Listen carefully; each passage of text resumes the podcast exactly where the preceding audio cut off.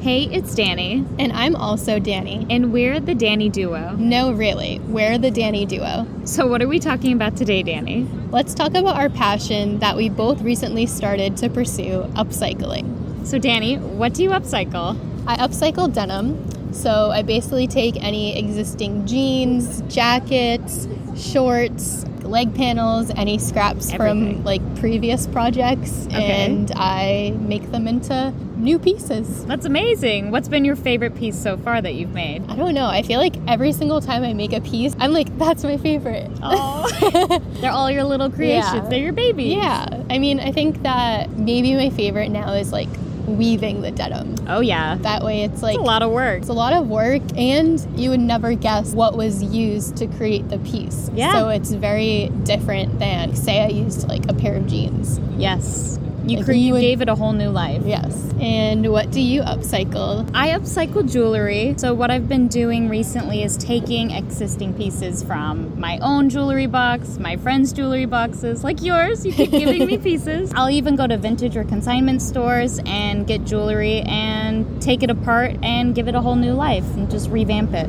I know I've seen some of your pieces.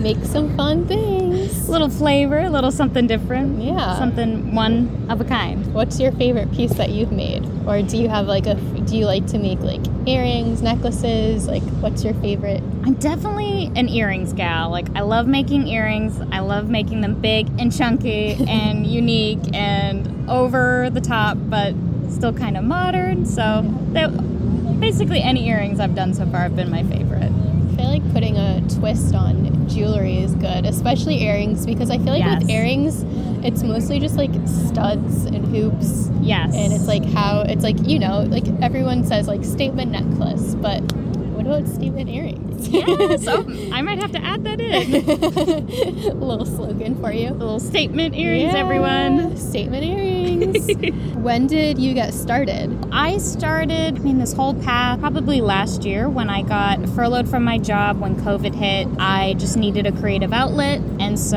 I've always been drawn to jewelry. And yeah, started last April, I guess. Wow. And what about you? When did you start this denim journey? I started just this past November. That's crazy. Yeah. That's not long at all. No, I wanted to create a denim collection, Okay. but I never thought that I would be the one doing. Okay. I thought that I would come up with the ideas and have someone else bring it to life for me. Yeah. But I figured if I'm going to create my own collection, I should have an understanding of how to do it myself. Yes. That way, when I have someone helping me, you know, you kind of have to understand the process yourself in order to have someone else do it for you. you do. You gotta have a foundation because I'll make you a better designer. Right. I decided that a couple years ago, I made these denim boots Okay. for a competition, and one of my friends, Haley, shout out Haley.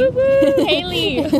she had a lot of experience with pattern making. awesome. She helped me create a pattern to make the Ooh. boots, Oh. Okay. and we ended up not keeping the patterns or anything because after after the process of making the boots, we were like, we're never making these again. 'Cause, Yes. Oh my god. It was for it was for the competition. It was Yeah, it was for the competition. You know, didn't foresee myself making things, Yes. and here we are. Like, well, back in November, I was like, you know what? I want to make those boots. you remade Yeah. Oh my gosh. I remade them from scratch. I went to a thrift store, got a pair of jeans, got some heels on ThreadUp, Amazing. super cheap. Like maybe it cost me $20, $30.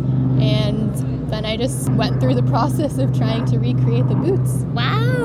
Oh my gosh. And how many pieces have you made since the boots? I've made jackets, I've made tops, I've made skirts. Oh my gosh. You've done it all. You have a whole collection. It's it's coming together. Yeah. But you too, you've made a whole lot of pieces since you started a year ago. It's true. I had a lot of time and it was a nice little break and still is just a nice another creative outlet, something to do on the weekend. So now you have this whole collection of skirts and jackets and everything, but where do you get all your denim? Like what materials do you use? Where do you get it? It's kind of funny that you asked because first I probably went to a thrift store and I got maybe two jackets and like three pairs of jeans Okay. to start. Yes. And then when I started making pieces, I was spreading the word to family and friends back home. Yeah. And so when I went home for Christmas, I came back with 25 pairs of jeans. oh my god, you can start your own shop. Yeah. so, needless to say, I cannot give up No. on upcycling jeans because I have God, yeah, enough to. to last me for a while. Oh, that's amazing. When in doubt, ask around and. Exactly. Be careful what you ask for because Oh yeah, I've been to your apartment. It is literally denim land, everyone. It is. Denim, is Denim. everywhere, but Denim it will be used. yes, it will be used in You'll time. find a way. And so that's amazing that you take all these garments, all these 25 jeans that you're going to be using, and you're taking them and repurposing them because, you know, they could end up in a landfill. People could throw them out, or hopefully people do donate them or donate them to you. Right. But no, that's great that you're donating and repurposing them into fashion forward thinking with one of a kind pieces. Yeah, I mean, I'm just happy that I'm able to, one, take people's genes that they're done with and they don't want and they probably would have ended up in the landfill. Yes. And it allows me to extend the life cycle and make new pieces that will have a, another home Yes. that someone loves and hopefully it'll continue a cycle where they just keep becoming upcycled Yes. instead of ending up in the landfill. Ugh.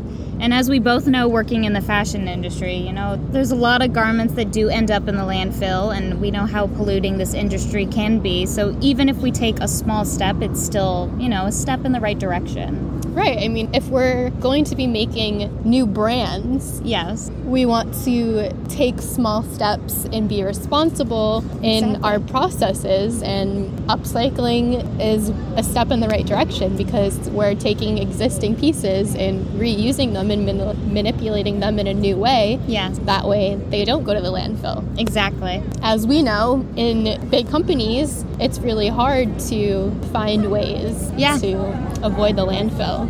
Yes. But I think that talking about a garment life cycle Yes. and where a lot of these garments end up is a great topic to touch on next time. I think so. I think so. So I think that's a wrap. It's a wrap. Until, Until next time, Danny Duo delivered and done.